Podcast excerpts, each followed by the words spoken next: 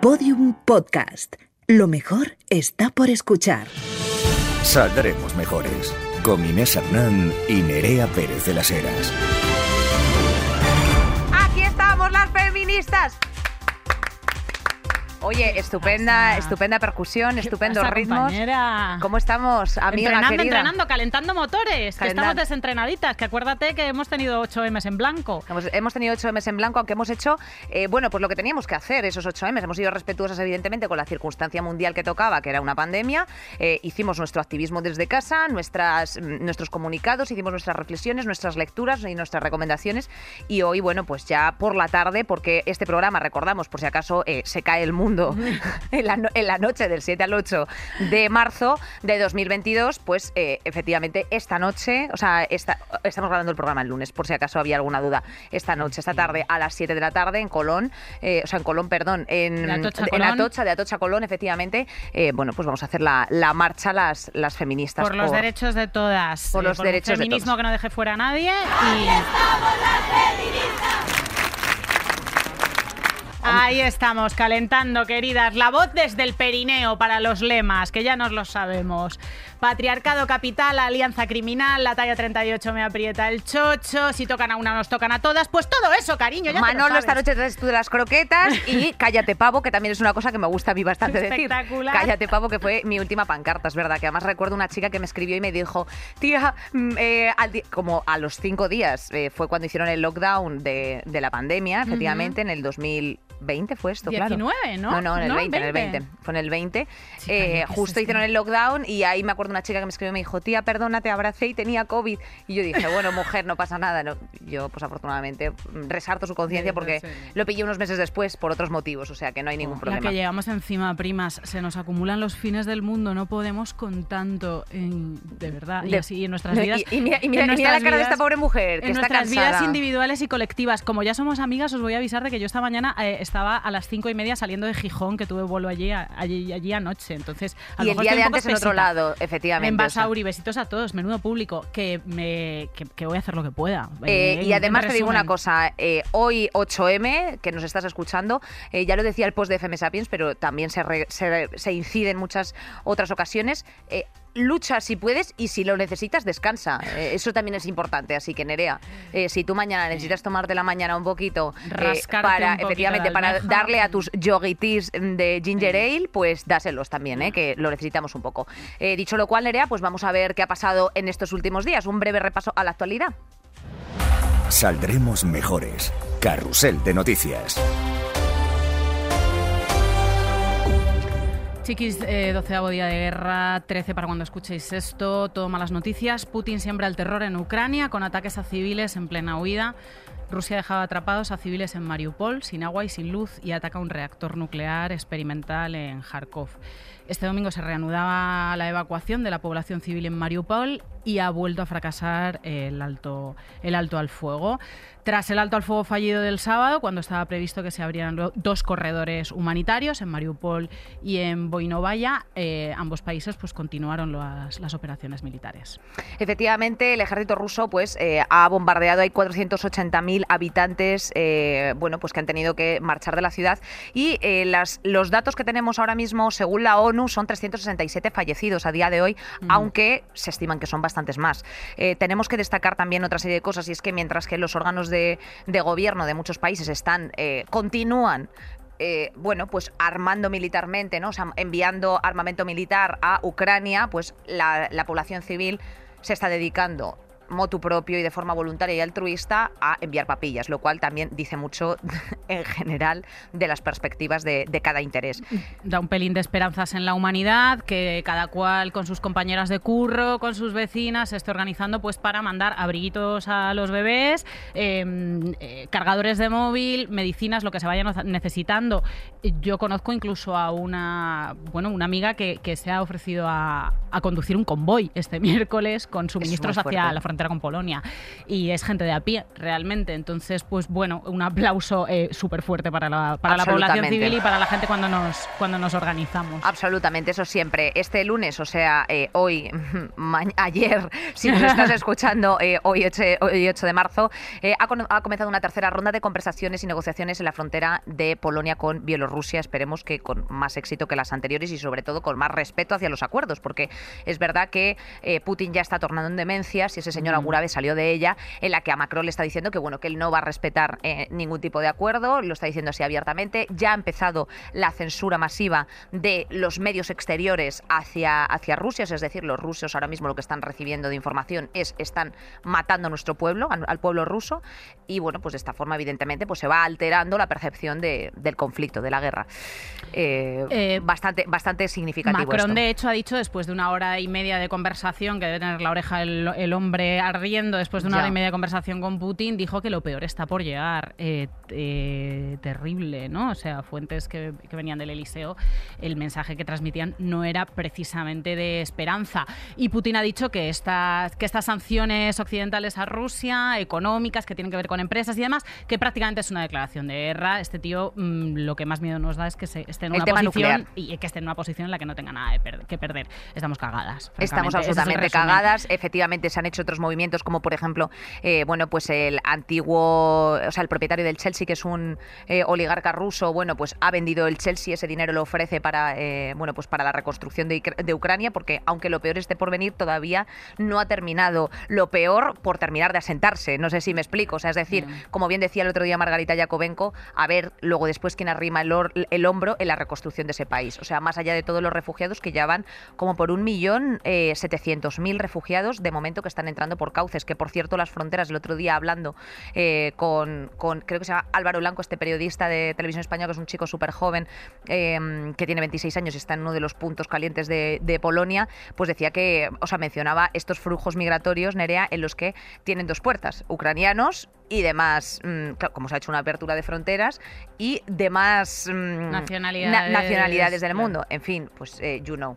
Sí, sí you know the racism. Why you so quiet when you can be racist? racismo institucional. Ya sabemos de lo que hablamos. Next. Eh, next. Eh, quedan archivadas las causas que investigaban al rey emérito. Pero bueno. ¡Qué sorpresa! ¡Sorpresa! ¿Qué ha pasado? Pero, bueno, pero bueno, Nerea, si encima eh, teníamos todo, teníamos tres causas sobre esas actividades económicas del rey Juan Carlos presuntamente fraudulentas por aquellas comisiones del AVE a la Meca de empresas españolas. Pero bueno, pero si teníamos también la existencia de una cuenta opaca de 10 millones de euros a nombre de Juan Carlos de Borbón en un país fiscal en Jersey. Pero bueno, bueno, pero si teníamos evidencia. ¿Por qué no te callas? Mira, voy a decir solamente una cosa. Borbones rima con Bombones, cariño, es que sois unos bomboncitos, sois unos bomboncitos de, eh, de Moncherí. son unos Moncherí, efectivamente, esos que te, que te resbalan por la boca.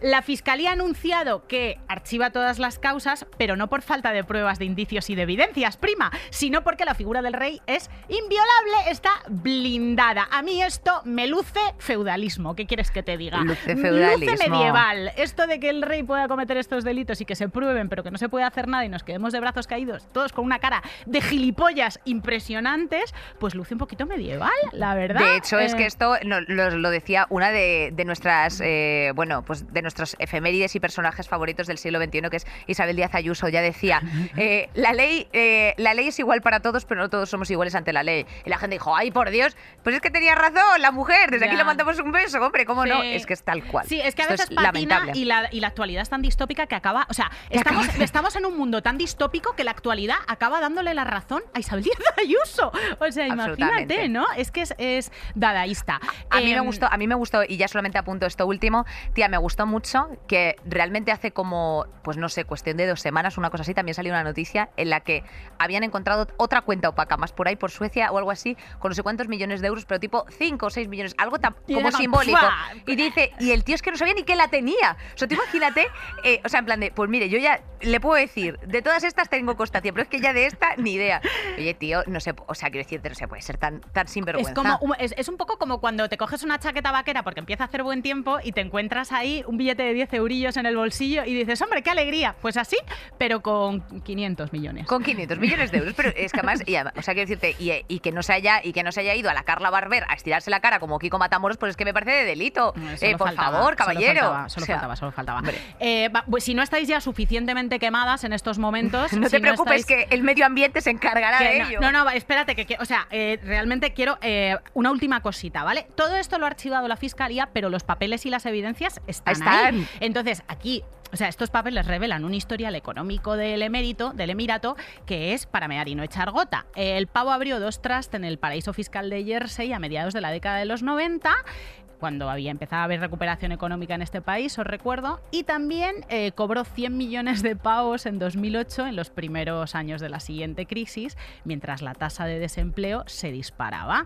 Todo esto a espaldas de Hacienda y además haciendo como muchos esfuerzos por estar a espaldas de, Hac- de Hacienda, que si Nassau, que si muevo las pelas, que si para un lado, que si para otro. O sea, mucha ingeniería eh, para de la evasión fiscal, eh, todo esto mientras en los discursos nos decía que sí solidaridad. En fin, es que tengo hernia de hiato. O sea, quiero decirte, o sea, ahora mismo tengo un ardor interno. Ejemplaridad de las instituciones. En fin. Solidaridad, ejemplaridad. eh, bueno, pues palabras. No, no, o sea, palabras que diría Paulina. Rubio. O sea, en fin, si- son ustedes una panda de sinvergüenzas. O sea, es lo único que os podemos decir. Y tengo que dar un fuerte aplauso eh, a todos esos abogados fiscalistas y abogadas fiscalistas. Claro, evidentemente, que a lo mejor saliendo de una universidad pública con muy pocos recursos, han acabado en esos despachos haciendo efectivamente esas estructuras financieras tan maravillosas. O sea, quiero decir, yo es que tuve de profe a un abogado de, de Messi en su momento.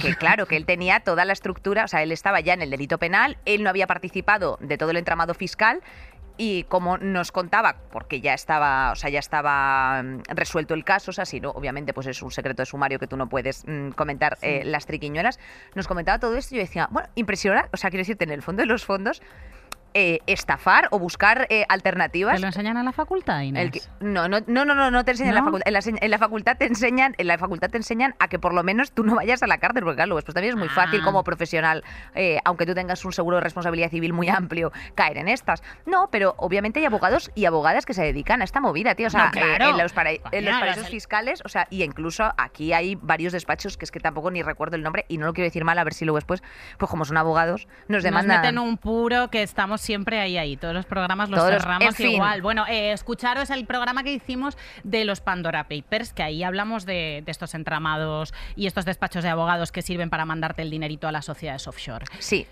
Eh, Bueno, Nerea, por si, no, por si no estábamos lo suficientemente quemadas eh, con las cosas externas, efectivamente, ahora también puedes tener un quemazón, dos puntos, interno. ¿Por qué?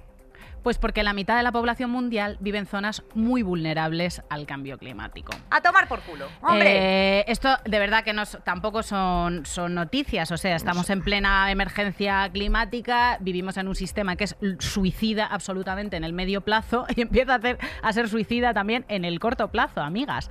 Eh, lo confirma, esto lo confirma un nuevo informe del Grupo Intergubernamental de Expertos sobre el Cambio Climático, en el que 270 científicos de 67 países han revisado pues, una serie de artículos para, eh, pues para confirmar los impactos que está provocando ya el calentamiento global. Bueno, una serie de artículos que, que no se han leído dos, o sea, que lo han contrastado con 34.000 34.000. artículos. Y la mitad del planeta, es decir, 3.300 millones de personas, Nerea, están en la mierda. O sea, es- so- eh, viven en zonas consideradas altamente vulnerables al cambio climático por su ubicación geográfica, porque viven al lado de una falla, porque como la pobre gente de Murcia de porque tu isla desaparece. O sea, porque tu isla del. Pacífico, de repente una mañana te bajas de la cama y, y, y dices, te mojas "Anda, los pies. Nadar, claro. Y te mojas los pies, prima. Exacto, Entonces exacto. vamos a tener también refugiados climáticos o vamos a ser refugiados climáticos, porque es que cariño de esta no se libra a nadie. Hombre, ma- Madrid se va a quedar, mm, o sea, Ma- Madrid se va a quedar de aquí a 50 años, tía. O sea, yo no lo quiero ni saber. O sea, van a empezar a hacer edificios, te lo digo en serio, Nerea, de 330 plantas. O sea, en plan de tú dónde vives, yo en el 225. O sea, vas a tener que calcular 50 minutos para bajar de tu edificio. O sea, te lo digo, eh, Bueno, muy loco. Van a pasar cosas, van a pasar cosas. Eh, continuamos con, co- con, la con una gran noticia. Colombia despenaliza el aborto, ¿vale? Unas 400 mujeres al año eran criminalizadas por abortar con penas de 16 a 54 meses de cárcel. Esto estaba sucediendo eh, a, a- a 2021, a 2022 en Colombia. Así que se han sumado efectivamente, eh, bueno, pues a los recientes, las, reci- las recientes aprobaciones de la ley del aborto, como han pasado en Argentina, en México, Chile ya hace unos años, pero bueno, también fue bastante sonada porque fue muy sangrienta esa, esa lucha Mm. por, por, por ganar Y esos fue derechos. Muy, fue muy larga, muy multitudinaria en las calles, eh, con mucha, bueno, pues con, con estos eh, mal llamados pro vida, que habría que llamarles antiderechos, de frente también en las calles y en las instituciones.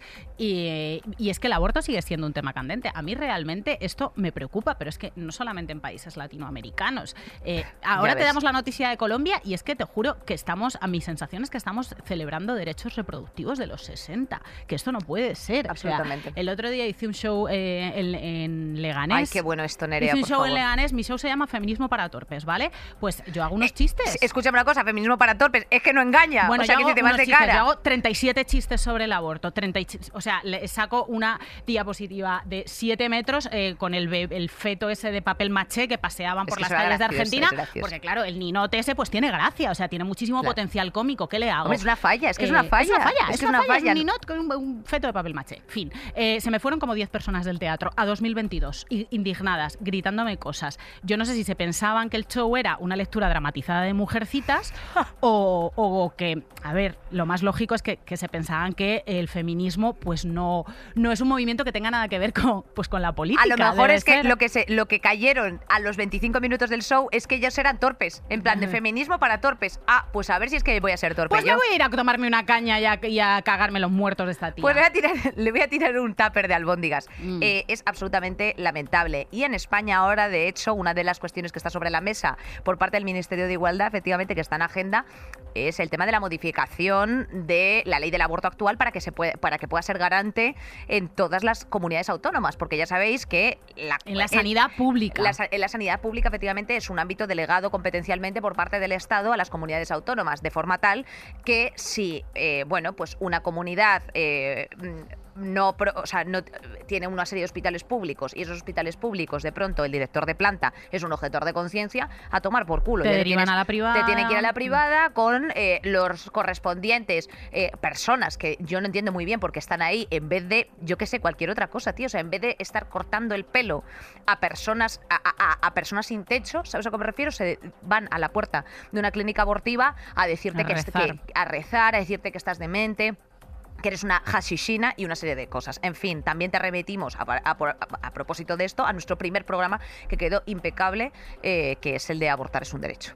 Eh, y efectivamente, bueno, pues por terminar con esto de Colombia, eh, actualmente han ampliado, o sea, bueno, tiene un amplio plazo, perdón, para la interrupción voluntaria del embarazo que se queda en 24 semanas. En España son 14 semanas. Ujú. 14 semanas que vienen a ser, bueno, pues poco menos de tres meses. O sea que mm, yo, yo cuando tuve mi interrupción voluntaria del embarazo fue a las siete semanas. Y me di cuenta de forma absolutamente casual. O sea, si no, ya me doy cuenta, pues porque no, porque no me cabe el pantalón. Pero, pero un poco fuerte, claro, porque, o sea, quiero decirte, no todos los embarazos son los mismos, manchas igual. eh, eh, bueno, pues en fin, los ciclos hormonales, eso haremos un programa eh, ad hoc expresamente para hablar de los ciclos hormonales, para que entendáis de una puta vez aquellas personas que no menstruáis mensualmente, eh, en qué consiste eh, todos estos cambios, en qué consiste mm, las ronchas de nuestras pieles y por qué no nos, no nos estudian en otros lugares, pero eh, bueno, pues lo haremos en otro momento. Uy, que me caigo, Nerea. A O sea, es ver, que me no caigo- te es que me vengo hago cargo, me hago cargo de la movida. Bueno, y hablando de Colombia y de colombianos, un colombiano emérito allí, que es el J Balvin, eh, pues ha recibido su, dose- su dosecita de beef este fin de semana, que ya acumula, pues yo creo que más de 15 millones de visualizaciones, que ha sido, bueno, pues un rap que le ha dedicado en las Bizarrap Sessions el, el- el famoso rapero Residente, ¿vale? Eh, a ver, todo esto, Nerea, mm, si quieres, si quieres que te lo resuma en una palabra, se llama falocracia, ¿vale? Ya está, no hay más. Evidentemente, este señor es como que está más con el pueblo, eh, lo que recaude lo va a donar a, uno- a una ONG y una serie de cosas, y se ha metido con el otro sapo en plan de, mira, deja de mercantilizar causas, que lo que eres es un sinvergüenza. Ese es el resumen, por si acaso no te lo has perdido, pero hija, como ha estado todo el fin de semana en boga, me daba cosilla no hacer una No mención. comentarlo. A ver, a mí poniendo, o sea, eh, exponiendo lo primero que a mí este, como este follón, este conflicto de heteruzos no me interesa una mierda, me cae un poquito mejor quizá Residente que DJ Balvin. DJ Balvin otra vez, Di- digo DJ Balvin. Eh, es que le encanta decir DJ Balvin. Balvin. Bueno, J Balvin. J- Nerea, es que, se nota eh, tu implicación con la el mundo suda, es que de la música urbana. suda. O sea, es que me la suda. Pero J Balvin, que le conozco de, de oídas, obviamente, eh, me parece como un turista del activismo, que lo mismo se te pinta una uña, que se te pone una falda para destruir el solo eh, el género. Que lo mismo hace, lo que más hace es extractivismo cultural de los ritmos boricuas y afrocaribeños eh, y apropiacionismo mucho y capitalizar las cosas que se inventaron los negros, pero que las capitaliza él. Esto también está bastante a la orden del y Efectivamente. habría que hablarlo. También tengo que decir una cosa, lo hacen todos los artistas. O sea, quiero decirte, es. Shakira se coge sus, sus ritmos, sus bailes y su esto, los occidentaliza y ya está. Y gran, o sea, gran parte los de los blanquitiza, los Claro, hace- gran parte de y los los rentabiliza, bailes. sobre todo. Absolutamente, y gran parte de los bailes que vemos, eh, bueno, en el ámbito urbano son casi todo eh, eh, bailes de mm, tribus, de Ghana, de no sé qué, de no sé cuántos, y lo sé porque mi colega la Pili me lo dice siempre, me dice, jo, es que tienen una tendencia a occidentalizar todas estas cosas Extractivismo que es, cultural. que es repugnante. No queremos decir que la cultura no tenga que circular eh, libremente y que los artistas no puedan inspirarse. Lo que queremos decir es que normalmente cuando eh, un blanquito que lo tiene más fácil para tener relevancia social, que todo el mundo Claro, le reconozca y sobre todo rentabilizarlo y agarrar la panoja cuando los artistas negros que se han inventado la cosa, eh, pues no se les hace ni puñetero caso. Básicamente es eso. Efectivamente, o sea, eh, como siempre, white privilege. Eh, bueno, Nerea, yo creo que hoy sí que sí toca hablar de feminismo una vez más, eh, así que vamos con nuestro tema central. Saldremos mejores. El 8M no se felicita, se reivindica. Eh, ¿Correcto, Nerea? Eh, todo esto de nada te quiero libre, linda y loca. Nada, nada de te quiero libre, linda y loca. Te, tengo que, o sea, nos tenéis que querer dignas, nos tenéis que querer libres, pero de sobrecarga de trabajo, eh, de cuidados no remunerado y de loca nada, nada de loquitas, que se nos medica mucho porque no se hace ni puto caso a nuestras afecciones reales y enseguida te cascan un ansiolítico cuando lo que te pasa, pues es otra cosa. Contra el Estado machista nos vamos a levantar.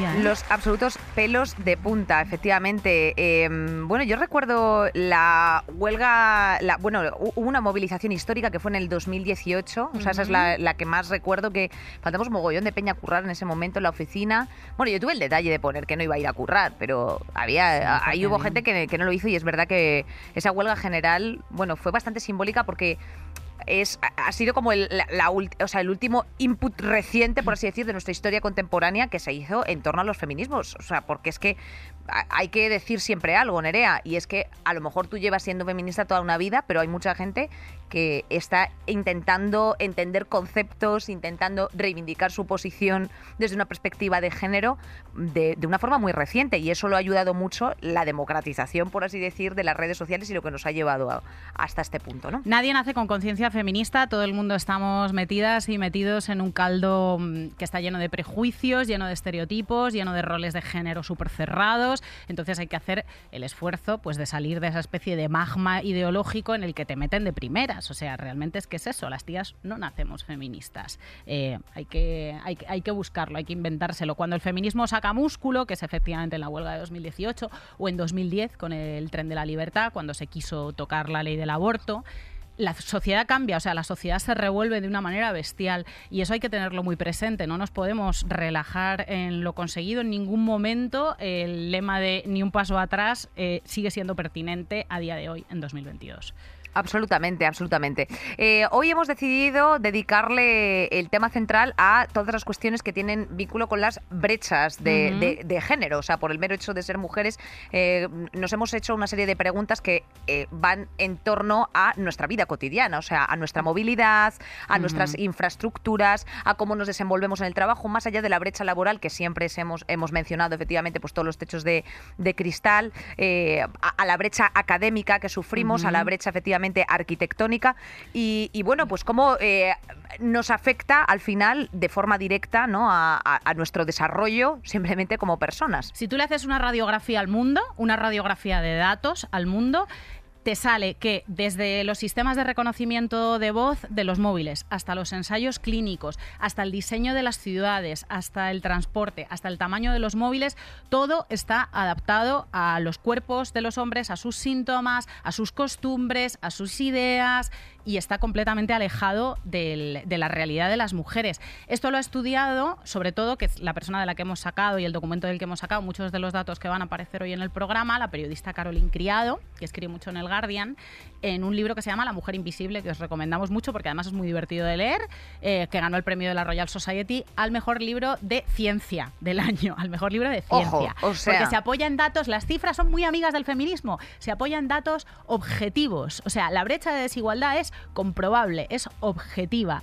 Y las brechas que conocemos, sobre todo, pues son la brecha salarial o la que tiene que ver con la violencia machista. O las brechas de cuidados, que por cierto eh, cuidados, cada vez se pone más en boca de todos y, so- y sobre todo en el foco de la comunicación pública, que eso también es importante visibilizarla. O sea, no solamente el eh, Manolo, tú te haces las croquetas, que está muy bien, sino un poco más allá. O sea, quiero decirte al final cómo es el cómo está construido el bolso de una mujer cuando tiene hijos. O sea, quiero decirte que llevas tu Kleenex, o sea, eh, llevas tu Kleenex, tus toallitas, eh, un termómetro por si tal, un cambio por si el niño se pone malo, hasta, eh, o sea, es que afecta en absolutamente todo. O simplemente es estar pendientes, o sea, estar con los ojos abiertos todo el rato. Es que nuestra manera de estar en el mundo tiene que ver con todas esas cosas de las que nos ocupamos. Entonces, igual que el bolso que has mencionado, Inés, que parece una gilipollez, pero al final vas absolutamente cargada, o el manspreading, o sea, ese tío que se te abre de piernas en el metro, que tiene que ver con una manera de estar en el mundo, de estar cómodo y despreocupado respecto a tus semejantes, se extiende a mogollón de cosas. Empezamos con la movilidad, por ejemplo.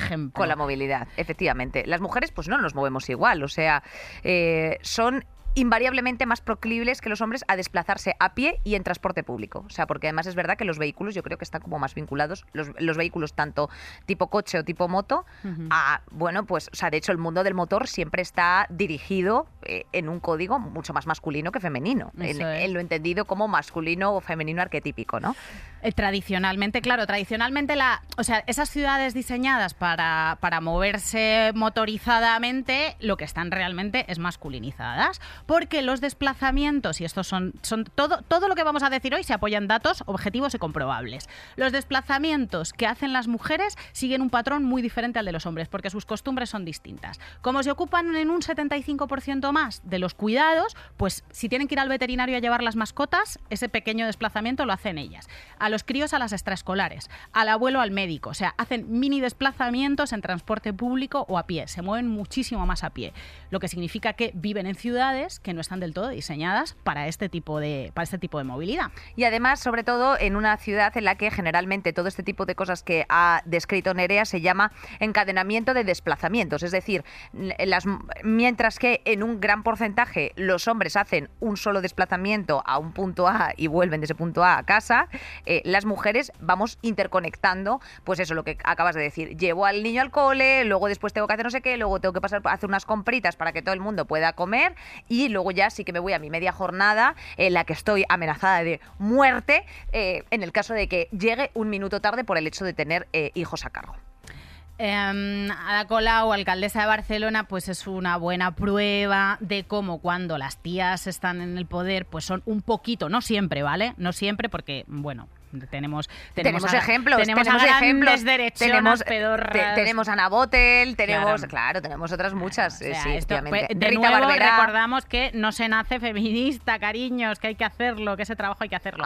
Pero bueno, Ada Colau, mm, por lo que sea, es un poco más proclive a enterarse de cómo funciona la vida de las mujeres en las ciudades y adaptar las, las ciudades a ellas y, mm, y mostró pues la determinación de devolver la ciudad a los peatones creando como supermanzanas, ¿no? Secciones de la, de la ciudad con velocidad de circulación restringida y abiertas solo al tráfico local, con calles que, que son mucho más amables y más circulables para los peatones. Bueno, esto al final lo que habla es de la irrelevancia ¿no? para las políticas en materia de esas infraestructuras de las ciudades, ¿no? Porque al final se supone que las mujeres son más irrelevantes para dichas políticas. No, no, es cierto. También esto se incluye efectivamente en los eh, desplazamientos que no son motorizados. O sea, eh, pues si se corta una calle, por ejemplo, que va hacia un centro de salud, una serie de cosas en las que efectivamente pues no, no se tiene en cuenta. Eh, mm, saltamos a, a lo, a lo siguiente, que es el tema de los curros. El tema de los curros. El tema de los curros. de los curros. Brecha en los curros. Brecha Ahí en los curros, pero no la salarial. La salarial ya sabemos que ronda el 23%, creo que es. Bueno, a partir de un día de noviembre, tú si eres tía trabajas gratis, fin. Eh, ya está. Este, Exacto, esta es- esta es exacto. la- este es el titular, cariño. Te tienes que quedar con eso y punto. Son matemáticas, prima. Ya Si está. no, la brecha salarial ya la sabemos. Algo que tiene que ver con el clasismo del empleo, que nos interesa mucho. Evidentemente, tú bien eh, has escuchado aquellas frases de haber estudiado o decir esto es un módulo que es un... eh, eh, o, bueno, pues dirigirse a ciertos empleos como con cierta, o sea, de forma un poco peyorativa o despectiva por el hecho de que no son a lo mejor incluso empleos cualificados. ¿Y qué pasa aquí, Nerea? Pues efectivamente... A Pues- ver, a mí me, me gene- O sea, eh, esto, a ver, yo tuve una intuición en un momento dado, que no sé si compartes, una intuición que se basa en la mera observación. Me di cuenta de que de unos años a esta parte, a lo mejor 10 años a esta parte, un curro muy feminizado, que era el de las cajeras de supermercado, pues empezó a extenderse hacia los tíos y de repente se veían como muchos tíos siendo cajeros de supermercado Correcto, también. sí. Curiosamente, después de la crisis de 2008 y curiosamente después de que ciertas cadenas de supermercado pues cogieran la fama de que tenían condiciones muy dignas, buenos horarios, sueldos que estaban Correcto. más o menos apañados y dije, coño, ¿qué está pasando? Que los curros cuando empiezan a ser un poquito menos precarios, empiezan a estar un poquito menos feminizados. Pues efectivamente, cariño, eh, breaking news. Resulta que pensamos que son las mujeres en masa de alguna manera las que eh, eligen empleos mal remunerados, pero es un poco al revés. Parece ser que es el empleo precario el que elige a las mujeres. Cuando las mujeres eh, se incorporan en grandes números a una industria, esta empieza a atraer sueldos más bajos y empieza a perder prestigio. Eh, lo que hace pensar que es el trabajo mal remunerado el que elige a las mujeres y no al revés. Y que cuando las condiciones empiezan a ser un poquito más mejorar, dignas, nos interesan a empieza a, a masculinizarse la cosa.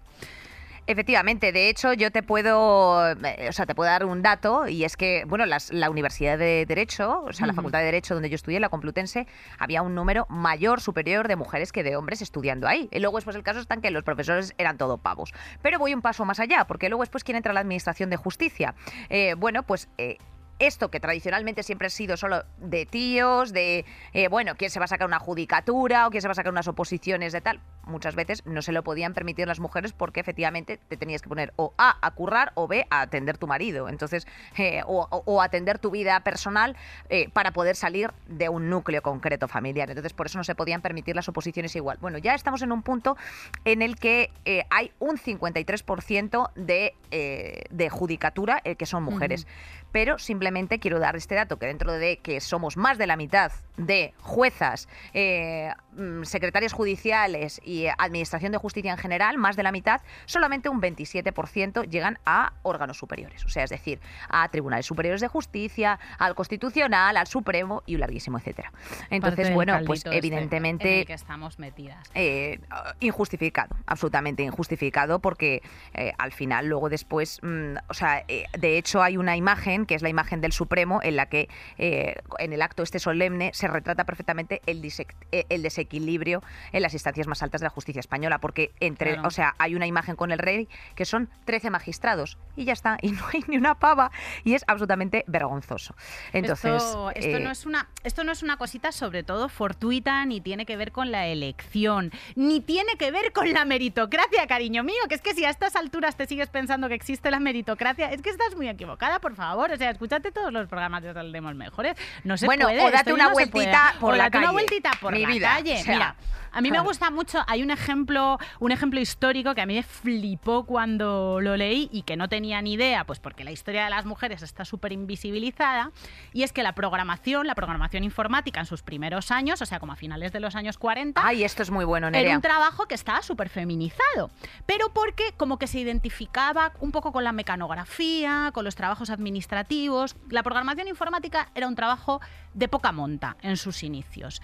En 1946 nace ENIAC, que es la primera computadora digital. Pues esa computadora la programaron seis mujeres. Las mujeres eran el sexo dominante en la programación y lo siguieron siendo durante los años 50 y, durante los años 60. ¿Hasta cuándo? Pues mira, cariño, pues lo que, lo que pasó con las cajeras. Hasta que los empleadores se empiezan a dar cuenta pues de que la informática... ahí está, claro. Claro, que hay panoja, que tiene futuro, que no es un trabajo mecánico y administrativo de baja cualificación como la mecanografía. Y entonces dicen, ah, no, no, no, no, esto no es una cosa de secretarias y de maripilis. Aquí me quiero meter yo también.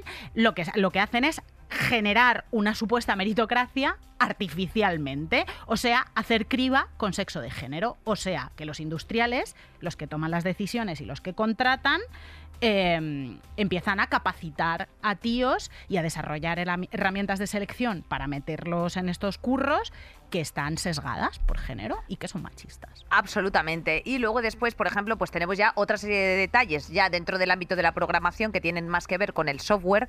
Y de esto eh, hay una persona que se llama, creo que es Nerea López, eh, que me corrijan si me equivoco, pero esa tía es brutal, es profesora en la Universidad Carlos III y se dedica sobre todo a la investigación de algoritmos, de cómo funcionan precisamente las máquinas.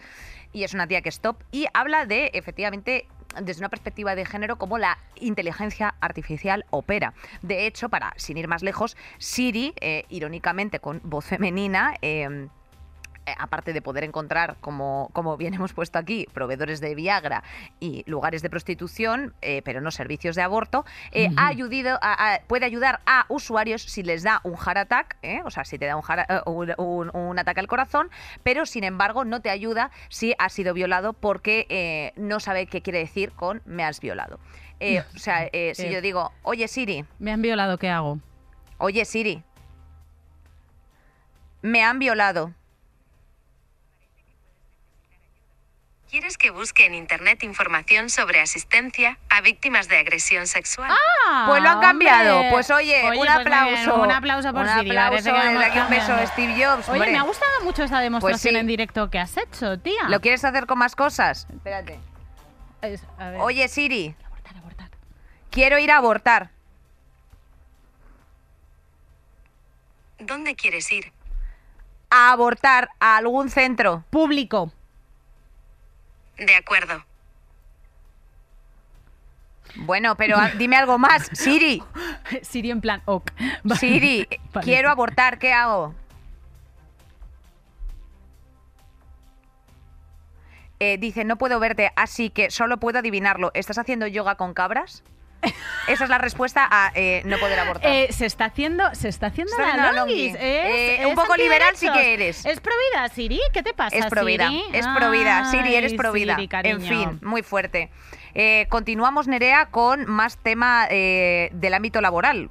El mundo de la informática también, hasta el mundo de la realidad virtual. Eh, todo lo que parece moderno, prima, tiene un sesgo de género también. Hasta el puto metaverso este, que es que lo, lo único que yo he leído del metaverso, que obviamente no me interesa nada, es que empieza a haber incluso agresiones, a ver, agresiones sexuales a los avatares. O sea, básicamente que cuando entran eh, las tías y los, los usuarios masculinos, pues juegan a videojuegos de violencia sexual con personas que están al otro lado de sus avatares y que son reales. Esto lo he leído en ese moda hace poco.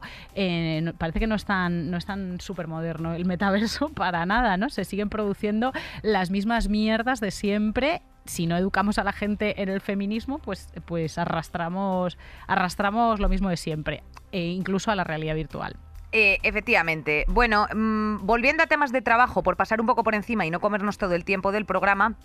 Eh, bueno, eh, a, a- medida que las mujeres efectivamente se han ido incorporando a la fuerza laboral remunerada, los hombres no han estado a la altura de este cambio, ¿no? Eh, aumentando comparativamente el trabajo no remunerado que realizan. Pues las mujeres simplemente han aumentado el tiempo total de trabajo. Esto es una, una realidad.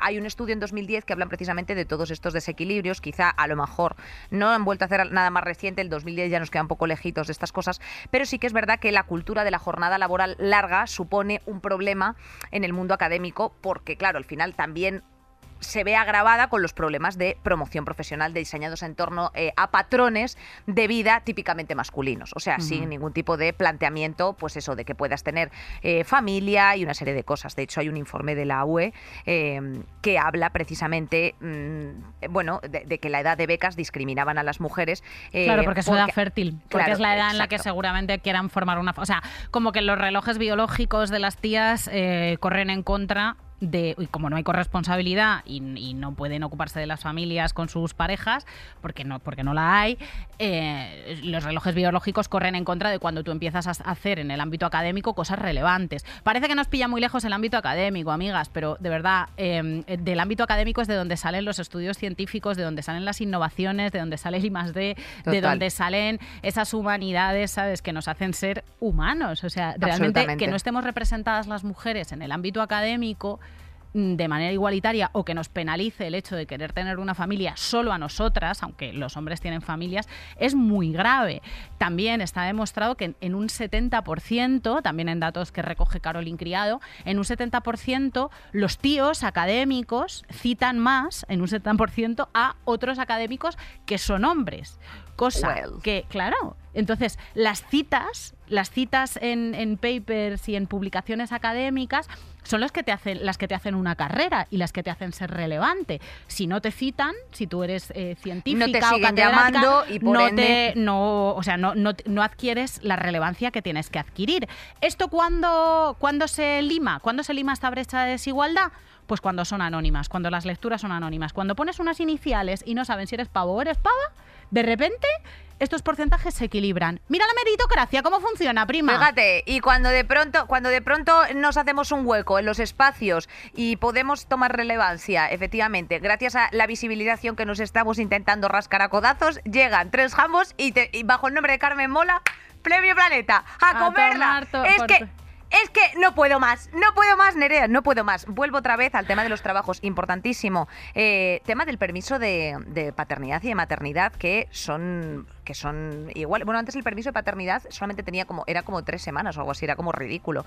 Y tenemos que decir que ha sido el gobierno eh, socialista el que lo el que lo, el que lo Ujú. incrementó a 16 y de esta forma, pues evidentemente puedes echar un cable porque, o sea, nunca se había planteado esto, no, claro, pues una niña, una madre está con su hijo, se lo cuelga aquí a la teta, el hijo ese no hace absolutamente nada, eh, es eh, una especie de bebé reborn eh, que de pronto tiene 18 años y es una persona inteligentísima y bueno, pues con toda la movida afectivo-sexual traída de casa. Pues no, eh, oiga, eh, no. Y además, ya, ya per se, tía, cuatro meses de permiso me parecen ridículos. Ridículos, ridículos al lado de ridículos, países como, ridículos. eh, creo que son Noruega, que es que yo una vez hablando con una noruega me dijo que eran creo que dos años, ¿eh? El permiso que Ah. tenían de maternidad, o sea, para que ese niño, Es hija... que no se hace una criatura, tío. En cuatro meses no se hace una criatura. Si no tienen ni cerrado gente- el, el, co- el el- coco, Claro, lo que tienen abierto, que les late, que da asco. Está Hombre. blandurrio. No, Por favor, no tengáis hijos ya, porque es que... uh, o sea, que la gente no tenga hijos, sí, tía. Después o de las noticias que estamos dando, de verdad, seguís con esto de la procreación humana, francamente, es que, o sea, necesitamos darle una vueltita. a este Total. tema.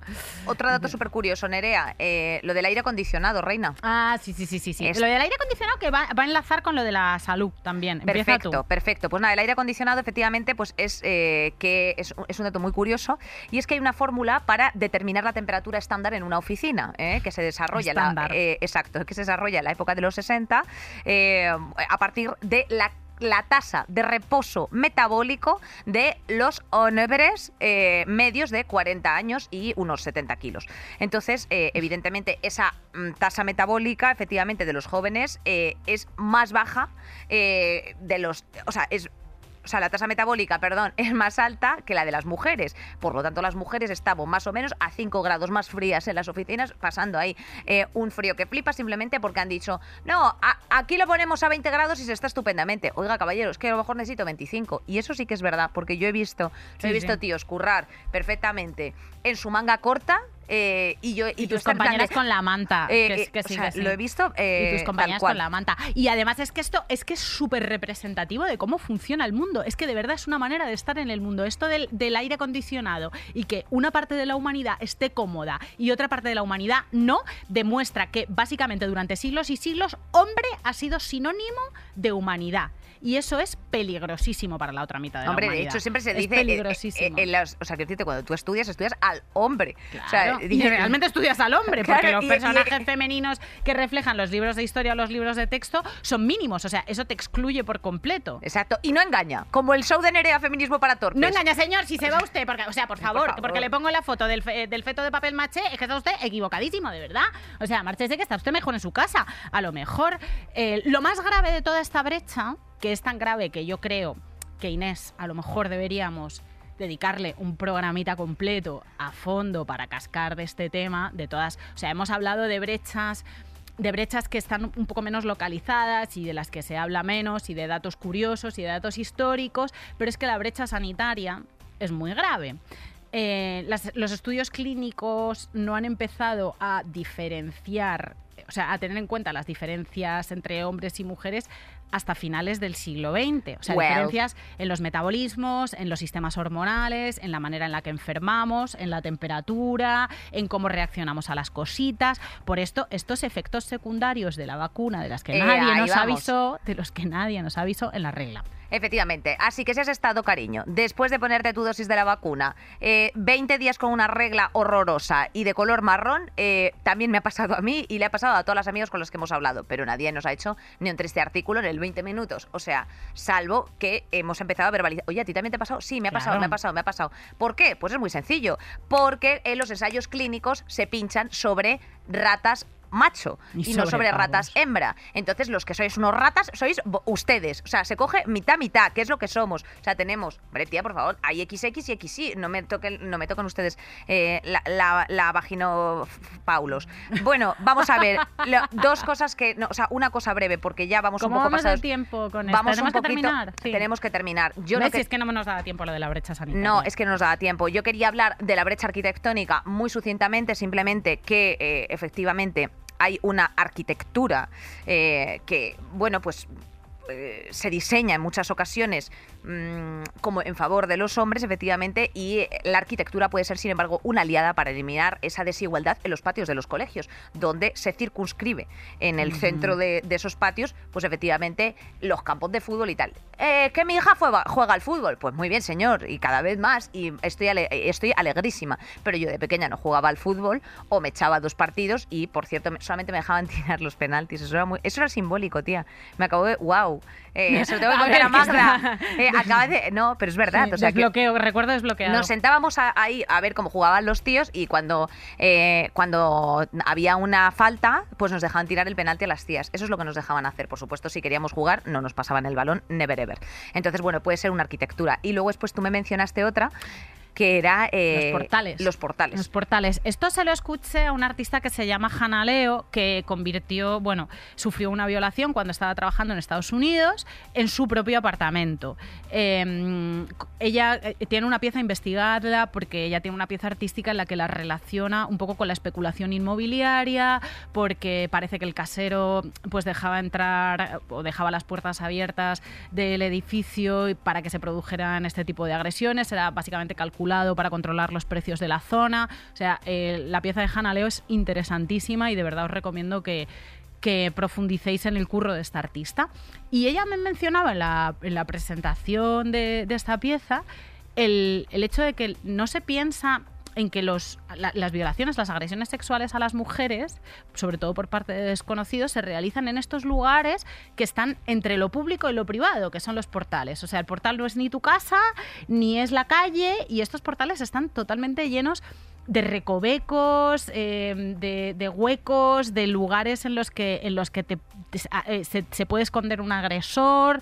Como que no se, no se piensa en la realidad de las agresiones sexuales y de los riesgos para las mujeres en un montón de detalles de nuestra vida cotidiana. O sea, si, no se, si, si ni los paritorios, ni los paritorios están pensados para las mujeres, sino que están pensados para, los no profesionales sanitarios, exacto. que no les dé lumbago, pues imagina, o sea, llévate eso a todo el conjunto del diseño del mundo en el que vives. O sea, si los hasta los paritorios son para hombres, eh, imagínate cómo está la movida. Eh, hemos mencionado a Caroline Criado, yo también quería eh, mencionar el artículo precisamente de Paula Erickson, que fue la que hizo lo del tema de las cestas arquitectónicas, y también eh, hay una reflexión teórica de arquitectura y, génico- y género, que es un trabajo de fin de máster que me ha parecido muy interesante, de María Novas Ferradas. Entonces, bueno, pues simplemente para también citar eh, nuestras fuentes como siempre. Eh, la- otra de las brechas eh, arquitectónicas que me ha parecido muy interesante son la cola de los baños, que no es lo mismo poner tres urinarios para que ustedes, caballeros, hagan la orina de pie, no es lo mismo hacer la orina de pie, efectivamente, contra una pared prácticamente, que tener solamente tres váteres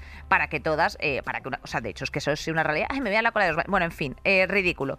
Y lamentamos mucho no haber podido tener más tiempo para hablar precisamente de las brechas de las mujeres diversas que sufren a diario, simplemente por el hecho no solamente de ser mujeres, sino de encima añadir cuestiones de raza, de orientación sexual y un larguísimo etcétera, como recientemente les ha pasado precisamente a las, Las Oma Bibleu. efectivamente. Ay, me gustaría que encajara este audio porque es bastante Y precio. con esto, bueno, vamos con a e- contar. No, no, no, con, contar. no, con esto, o sea, vamos a contar efectivamente un poco la historia, que simplemente es que ellas Sí. han hecho una foto eh, como pareja que son contra un espejo, ¿sabes a qué me refiero? Y, Como eh, y recién vas- levantadas en ropa interior. y ya está. eh, Y, y igual que se la hace eh, todo el mundo, que se la hace Raúl Alejandro con, con Rosalía y un larguísimo, etcétera, y que te la haces tú con tu pareja si eh, eres, eh, yo qué sé, heterosexual. Y mm, bueno, pues hasta tía, hasta tía las han dejado de seguir, seguir mil, mil personas, personas. y una serie de cosas que simplemente nos ha estremecido y nos ha parecido pues altamente ridículo.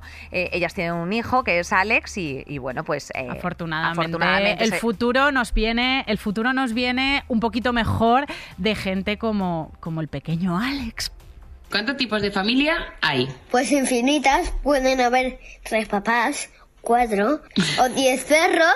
Bueno, depende de cada familia. Y también pueden haber dos mamás, como las mías, que son las mejores, creo, de la vida. Peluche, ¿cómo es? Es que o sea, Esperanza en el futuro. esperanza en el futuro, Esperanza en el efectivamente. futuro, y Y porque no bueno, le veis el jeto. O sea, eh, a este niño, Alex, es la prueba de que si hay un Dios, adora a las lesbianas. Porque esta criatura que les ha caído del cielo a Hanna Llavero, Dios mío de mi vida, es que es, Que- eh, tiene una cara, es Gigi Ya, Hadid, eh, flipas. Es, es impresionante, es impresionante, pero efectivamente, pues lamentamos, eh, dejaremos un Brechas 2.0 para precisamente hablar pues de las mujeres diversas, de las residencias, de, los, de las brechas arquitectónicas dentro de las residencias y bueno, de la, propia brecha sanitaria, inclusión- de la, de la violencia obstétrica, de bueno, la brecha sanitaria tiene muchísimo, muchísimo que hablar, porque no hemos, no hemos hablado de cómo nos recetan ansiolíticos a las tías, cómo nuestras dolencias siempre pasan por tiene usted ansiedad, lo que le pasa es que está usted mal de la cabeza y a lo mejor no es. y, y trastornos como el Asperger, déficit de atención y larguísimo, etcétera. Pero Nerea, ya lamentablemente vamos un poco pasadas de tiempo, queríamos honrar o hacer visible, bueno, pues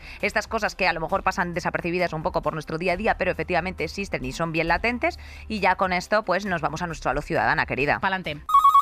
¡Buenas, buenas!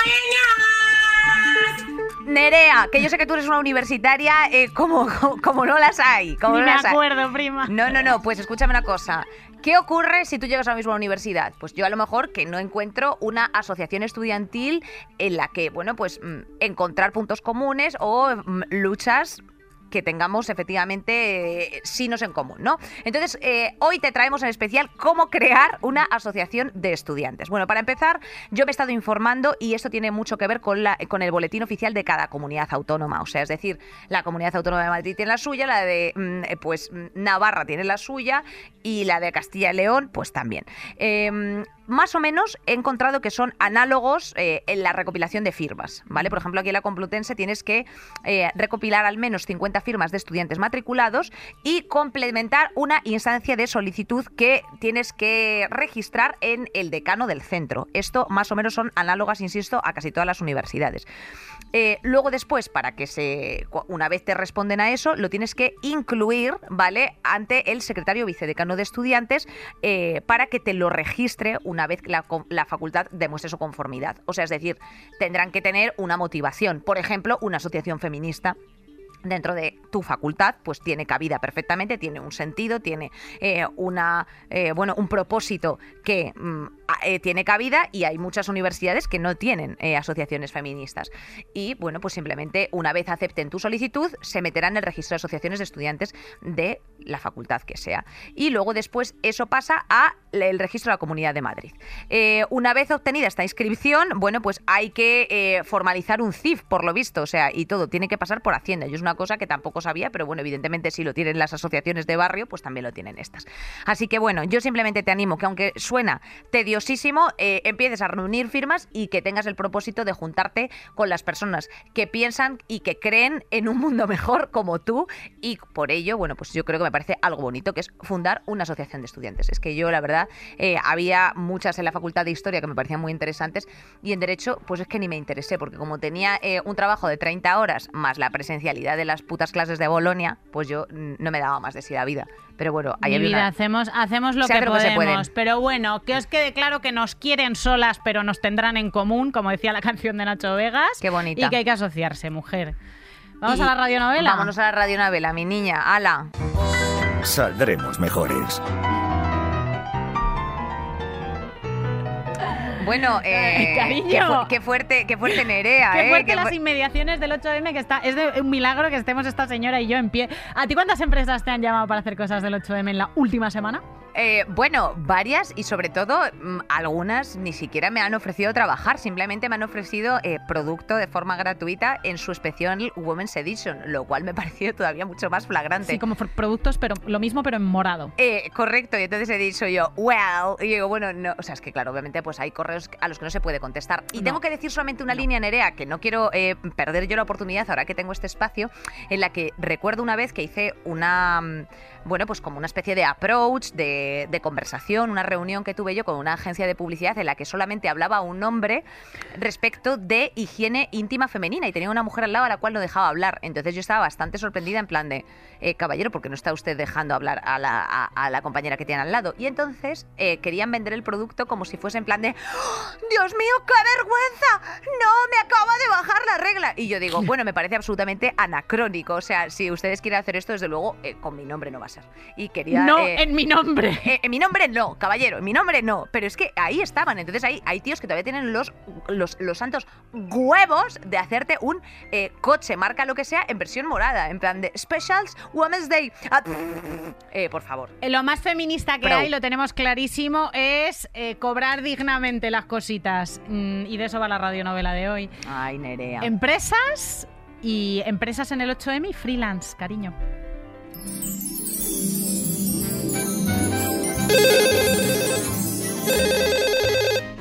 Sí, Hola, ¿nos gustaría hacerte llegar una propuesta de trabajo? que- que son las 5 de la mañana, caballero, pero ¿cómo ha conseguido usted mi número de teléfono? He metido la palabra mujer en Google porque tenía una alarma puesta para hacerlo a finales de febrero.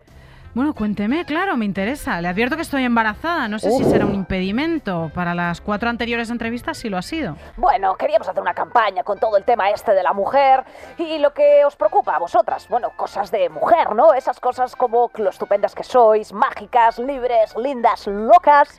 Sí, entiendo. Precariedad, brecha salarial, trabajo de cuidados no remunerado, ablación. No, no, no, no, no, no, eh, disculpe, eh, eso, eso es muy deprimente. Estaba pensando más en empoderamiento, mamis runners, vuestros guilty pleasures, como comeros esa tarrinita de helado por la noche a escondidas. Pues no me convence mucho, pero me va bien porque llevo seis meses bastante precaria sin currar, eh, que no me están llamando para nada. Y otros seis que va a estar. ¿Qué? Nada, nada, nada. Era una broma. Eh, eh, oiga, ¿y qué, y qué presupuesto tienen? Oh, esto le va, a le va a gustar escucharlo porque es algo mucho más importante que el dinero. Visibilidad. Es ahora o nunca, guapa. Mira, cariño, pues no. Prefiero hacer una campaña de comida para gatos, que lo más feminista es cobrar dignamente. Ale, señor, voy a seguir durmiendo. Hasta luego. Pero Eh, visibilidad, mira. Esto Mira se-. Que se vea bien. Mira Toma. mira que se vea bien, eso se tiene que ver bien. Por favor. Ahí estamos. No todas las mujeres tienen vagina, ni todos los hombres tienen pene. Eso también lo queríamos también lo decir. queríamos apuntar. Eh, bueno, desde nuestra sección sindical, como siempre, de Saldremos Mejores, muchísimas gracias a Podium Podcast una semana más por confiar en nosotros.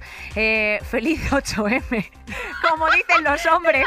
Acabar aquí. Feliz, Feliz feliz 8M. 8M, Aquí tienes tu chicas. rosa, bebé. Aquí tienes, aquí tienes tu rosa de San Jordi, eh, porque me he hecho un lío al final de fechas y bueno, así ha quedado la cosa. Y sobre todo, pues a todas nuestras, a todas las mujeres que, eh, mm, bueno, principalmente esto es un equipo de mujeres, no solamente eh, la que me acompaña el día de hoy, Nerea Pérez de las Heras y yo, servidora, sino pues Marisa Pérez, eh, Laura Terci, por supuesto, Jimena Marcos, Gema Jiménez, eh, Bea Polo y, y bueno, nuestra, nuestra otra mujer eh, que casi casi es Nacho Pardo. Eh, mira, eh, Nacho Pardo eh, ya está hasta, hasta los absolutos cojonazos. O sea, que Sí. decirte, es lo que hay. Le estamos haciendo un buen sándwich, es el ingrediente que está faltaba. muy acostumbrado al plural femenino, Nacho Pardo, desde hace ya creo que bastantes años. Y, eh, y así tiene que ser, y así tiene que empezar a ser. Cariños, hasta la semana que viene. Que ustedes se manifiesten bien, todas a las calles. Saldremos, saldremos a las calles mujeres, saldremos. que Saldremos mujeres. Sí, señoras. Hasta la semana que Hasta la viene. semana que viene, queridas. Saldremos mejores. Con Inés Hernán y Nerea Pérez de las Heras. Todos los episodios y contenidos adicionales en podiumpodcast.com y en nuestra aplicación disponible para dispositivos iOS y Android.